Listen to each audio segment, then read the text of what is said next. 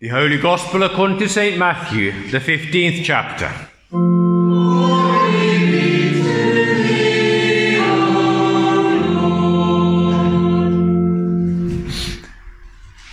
Jesus went away from there and withdrew to the district of Tyre and Sidon. And behold, a Canaanite woman from that region came out and was crying, Have mercy on me, O Lord, son of David. My daughter is severely oppressed by a demon. But he did not answer her a word. And his disciples came and begged him, saying, Send her away, for she is crying out after us. He answered, I was sent only to the lost sheep of the house of Israel. But she came and knelt before him, saying, Lord, help me. And he answered, It is not right to take the children's bread and throw it to the dogs. She said, Yes, Lord, yet even the dogs eat the crumbs that fall from their master's table. Then Jesus answered her, O woman, great is your faith. Be it done for you as you desire. And her daughter was healed instantly. This is the gospel of the Lord.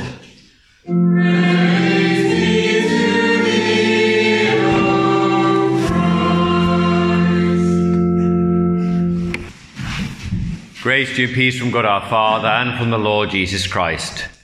Amen. Let us pray. Almighty Father, your Son Jesus Christ is the seat of your mercy for us.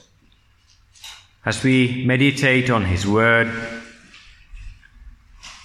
renew our faith in him so that we might turn to him in thanksgiving for your gifts and pleading for your mercy in all our needs. For his name's sake. Amen. Here again, we hear in the gospel Jesus is called, not by his teaching, but by his actions, to persistence in prayer and trust in his mercy. And we are given as an example of faith a person who, in the world of Jesus, is one who has least to expect from him. She is a Canaanite. Mark, in his gospel, calls her Syrophoenician. And the, uh, the people of Syria and people of Phoenicia, that is Tyre and Sidon, they were amongst the peoples that are in the Old Testament called Canaanites. In fact, the people of Tyre and Sidon call themselves Canaanites, as far as we know. The name Phoenician was given to them by the Greeks. And there are all kinds of stories about the Phoenicians that are told by their enemies, who, generally speaking, admired them, even though they were enemies. Stories of child sacrifice and all kinds of other terrible things. There is, in fact, in Old Testament another Syrophoenician woman who is well known by name. Her name was Jezebel. And even if you can't remember in detail exactly what Jezebel got, got up to, you know that if somebody's called Jezebel, that's probably not a compliment these days. Please don't call your daughter or grandchild Jezebel.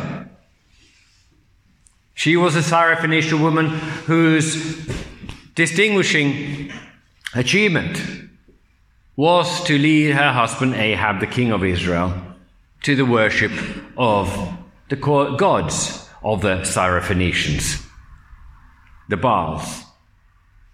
And Elijah spent much of his ministry fighting against that idolatry.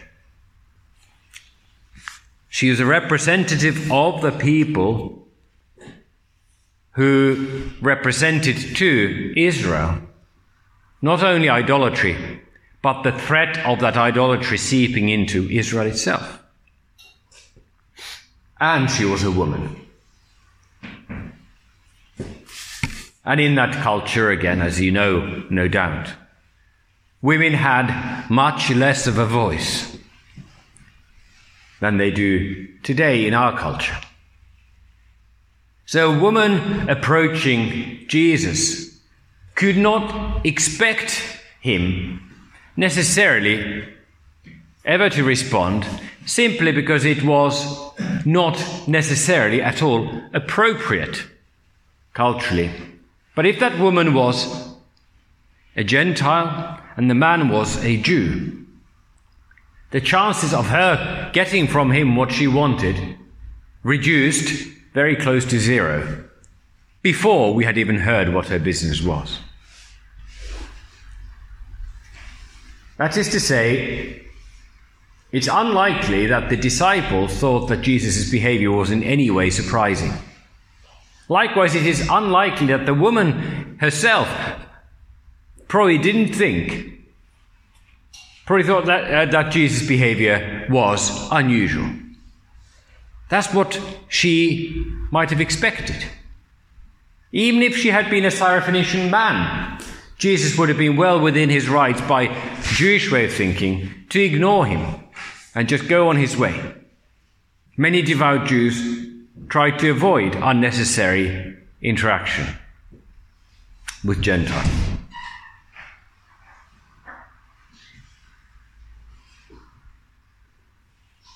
But the key to this whole event is that she had no regard whatsoever for expectations from the world, expectations of Jewish culture, of her own culture. She had no regard whatsoever to whether she had a, um, whether she uh, had any reason for confidence on the basis of who she was, on the basis of what her relationship to Jesus was, on the basis of the fact that she was a Syrophoenician woman. She had only two things in mind her daughter, who was oppressed by a demon, and Jesus, who had power over demons. And between those two facts, her daughter's need and Jesus' authority and ability to deal with her daughter's need were the only things that she considered. Who she was, what right she had, she entirely ignored. And that is our first lesson about faith today. This is how faith works and functions. Faith takes an object and then it lays hold of that object. The natural illustration that comes to my mind always when I think about this is very closely related to my own weakness. I have a phobia. I really dislike heights. I've had to scale masts of boats in the past, and I can tell you that you could give me quite an un- unpleasant cocktail to drink, which I would rather do than climb masts of boats. I don't like it at all. But when you go up a mast of a boat when you don't like heights, there is just one redeeming feature. You've got to trust that whatever it is that you attach to when you go up will hold. And it doesn't matter in that moment if you're attached to a harness and that harness is attached to a rope and that rope is pulling up and there's somebody at the bottom with muscle to do that. At that moment, how you feel about height becomes an irrelevance. What your attitude to the situation is, or what your particular abilities to fly are, should infer, none of those things matter. The only thing that matters is whether that thing that is holding on to you and to which you're holding can be trusted. So you have one need, not to come crashing down, and you have one hope, whatever it is that's holding you up. And faith looks simply to the thing that can be trusted. It takes the object and it holds on to it. And it holds on to it, to borrow a phrase from, my, uh, from, from the place where I grew up, like a hog holds on to a loaf. he won't let go. Once he's got hold of it, it's got it. And that's what faith does. And this woman is a beautiful illustration of that. She doesn't look at herself. She doesn't ask what are the kind of general expectations for people like me from people like him. No, she needs healing, he can heal, and between those two poles, she will not let go. She holds on to Jesus like a hog to a loaf until she gets what she came for. And here Jesus does something that we might think is uncharacteristic of him and surprising, but in fact is not at all either of those things. Jesus plays hard to get. He answers, first of all, doesn't answer at all, and then answers in a way that you might take as being rather discouraging. First, the silence, nothing at all. Then she might consider herself sent to Coventry and go away and hang her head. But you see, she only came for one thing. She came for Jesus to do what Jesus does, which is drive out demons. Jesus came, when he came, he was preaching the good news saying, the kingdom of God is at hand. And the first thing we begin to see that the sick are being healed and demons are being driven out. That's how the Gospels begin, describing Jesus' ministry. And clearly, this woman, though she was not an Israelite and didn't, and, and, we are at this point, we're not even in Israel, we are in the region of district of Tyre and Sidon, that is in Phoenicia. Even this woman there had heard of this. And she knew who Jesus was and what Jesus was about. Jesus was about the destruction of the power of Satan and his angels and all the, uh, the evil spirits over God's good creation. And so she took hold of who Jesus was and paid no regard whatsoever to what was happening in that moment. Second lesson about faith. She dealt with Jesus and her daughter according to her daughter's need and according to who she knew Jesus to be. And she ignored her particular moment, experience in that moment. She might have said, Well, Jesus is to be silent to people like me. Clearly, this is not for me. But you see, it wasn't about her, it was about Jesus. Faith took hold of Jesus rather than of her own experience or her own merit or worthiness. And so she ignored how things appeared. She ignored her present experience and simply clung on to Jesus all the more firmly. While Jesus was saying nothing, she, he wasn't saying no. Well, that's good. That's good. There is therefore hope. And then by her persistence, she manages to recruit reluctant intercessors, people praying for her. Now, the disciples don't go to Jesus because they're, according to Matthew, because they are so overwhelmed with compassion for her. Never mind, they pray for her anyway. Send her away, she's crying after us. Just give her what she's asking for. We don't really want to put up with this situation anymore. It's not the most overflowing loving com- uh, uh, motivation for prayer, but it'll do. It will do. If your prayers for other people are motivated not by overwhelming, heart burning love for those people, but you pray nevertheless, good. Jesus wants us to pray for one another. God wants us to be interceding for one another and for the world. And He doesn't say, but don't do it until you mean it. Scriptures say, you know, pray without ceasing once you're in the mood. Just as pray without ceasing. Pray for one another. Paul says, you know, pray for us also.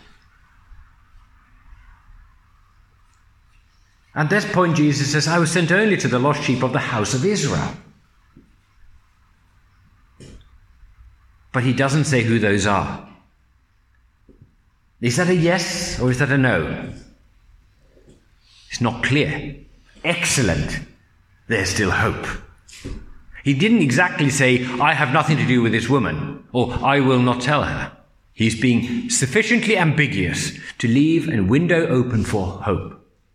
There is still hope. And so she draws nearer still. And Mark gives us an interesting detail. At this point, Jesus has gone into a house. He was in the house by this time.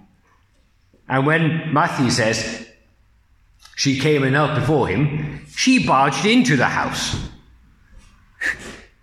You know, it's like somebody, we really, really want something from you, and you talk to them for a bit, you walk away, you go to your house, and you shut the door, next thing you know, the door is open, and you're in the living room, and there's a person on the floor in front of you saying, You haven't answered me yet. A bit rude. a bit rude. Never mind. She drew near to, near to Jesus because she would not go. He hadn't said no. And so she kneels before him and says, Lord, help me. No appeal to anything at all. No trying to recruit others. Just a simple, Lord, help me. And there you have it, the situation stripped down to his barest bones. He's the Lord. She needs help. And when Jesus opens his mouth, it is not right to take the children's bread and throw it to the dogs, he doesn't say, It's not for you.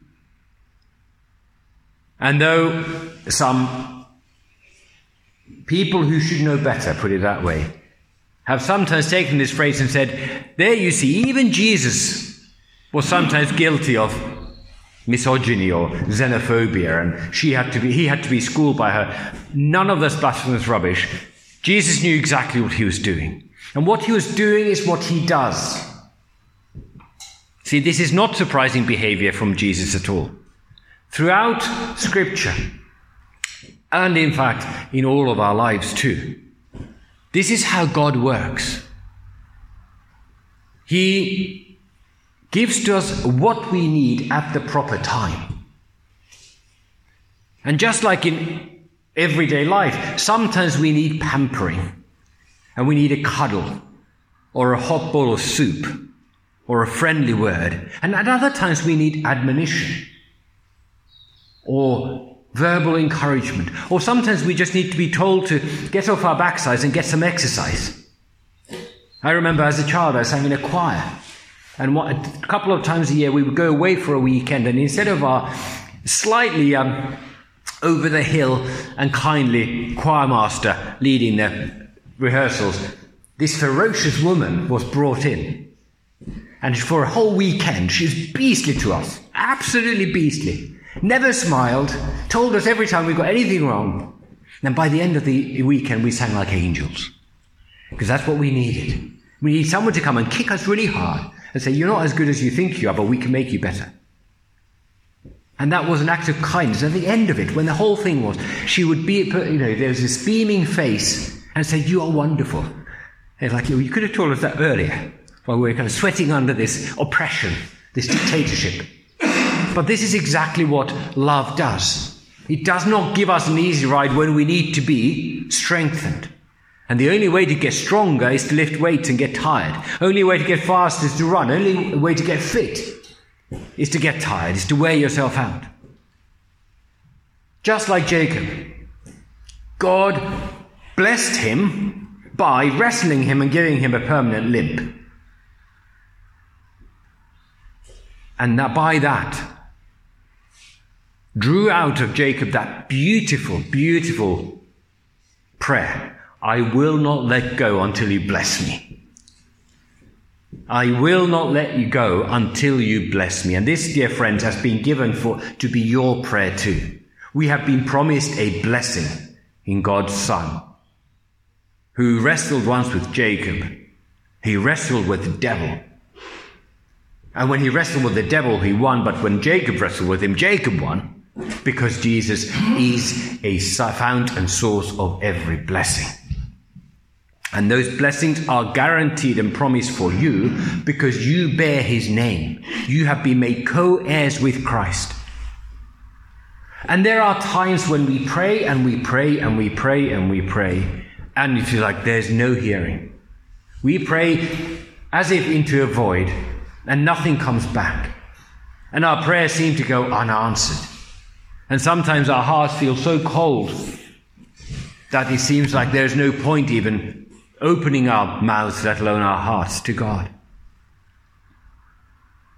And at these times, we have before us the example of this wonderful woman who had been given the grace of persistent faith, of knowing what she needed and knowing Jesus better than he sounded. Because even now, she, he did not say, Not for you. Yes, Lord, even the dogs eat the crumbs that fall from their master's table. I'm not claiming any special privileges, she says. I'm not claiming that I have any right to anything other than what naturally comes because you are gracious. Crumbs will do. Crumbs will do. Let me be a dog in your house. I'd rather be a dog in your household than to be a prince or princess outside. This, dear friends, is what faith teaches us, what Scripture paints before us today. That to be in the house of the Lord is what we want and what we need, and on what it means to be partakers of salvation. As the psalm says, I rather be a doorkeeper in the house of my Lord than to dwell in the tents of wickedness. Because when we are, once we are within the household of God, then all the riches and blessings of God's household become ours in due measure.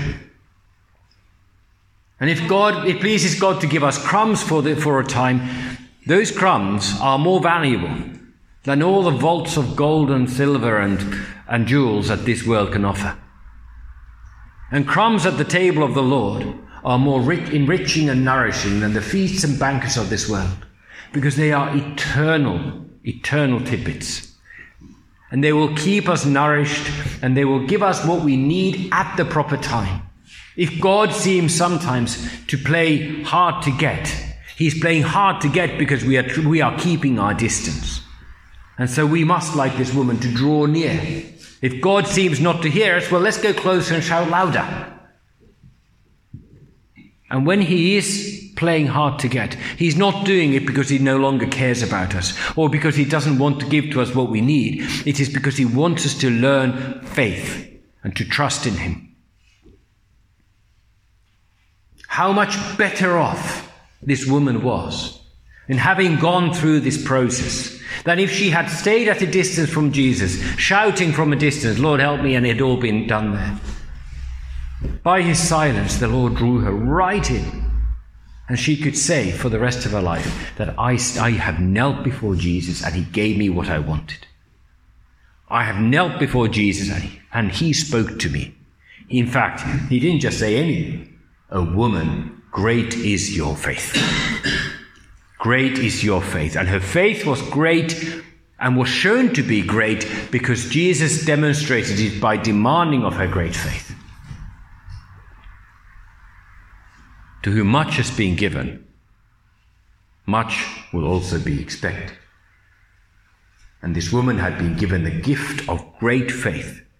And she needed great faith. But in exercising that faith, in hanging on to Jesus, like the hog to the loaf, not letting go because she knew what was needed and where to get what she needed. She was not disappointed because no one in the entire history of mankind who put their trust in Jesus was ever disappointed. So, fix your eyes on Jesus. Look to Him alone. Do not consider yourself. Do not ask yourself, Am I worthy? Am I good enough? Do not ask yourself, is my faith good enough or strong enough? Am I in the right state of mind spiritually to be asking these things? No, none of those things matter. None of those things are relevant. What matters is that you need Jesus, and Jesus is full of love and mercy for you. He gave himself up for you, and he can give you much more, much more, and much better things than healing or earthly happiness, health or wealth. He can give you eternal, eternal joy, eternal salvation. To cast out one demon, he needed only to say the word. But for you, he gave his life on the cross. And when he did that, he meant it. And as long as he means it, that is all that you need. Amen. So may the peace of God, which surpasses all understanding, guard your hearts and minds in Christ Jesus. Amen.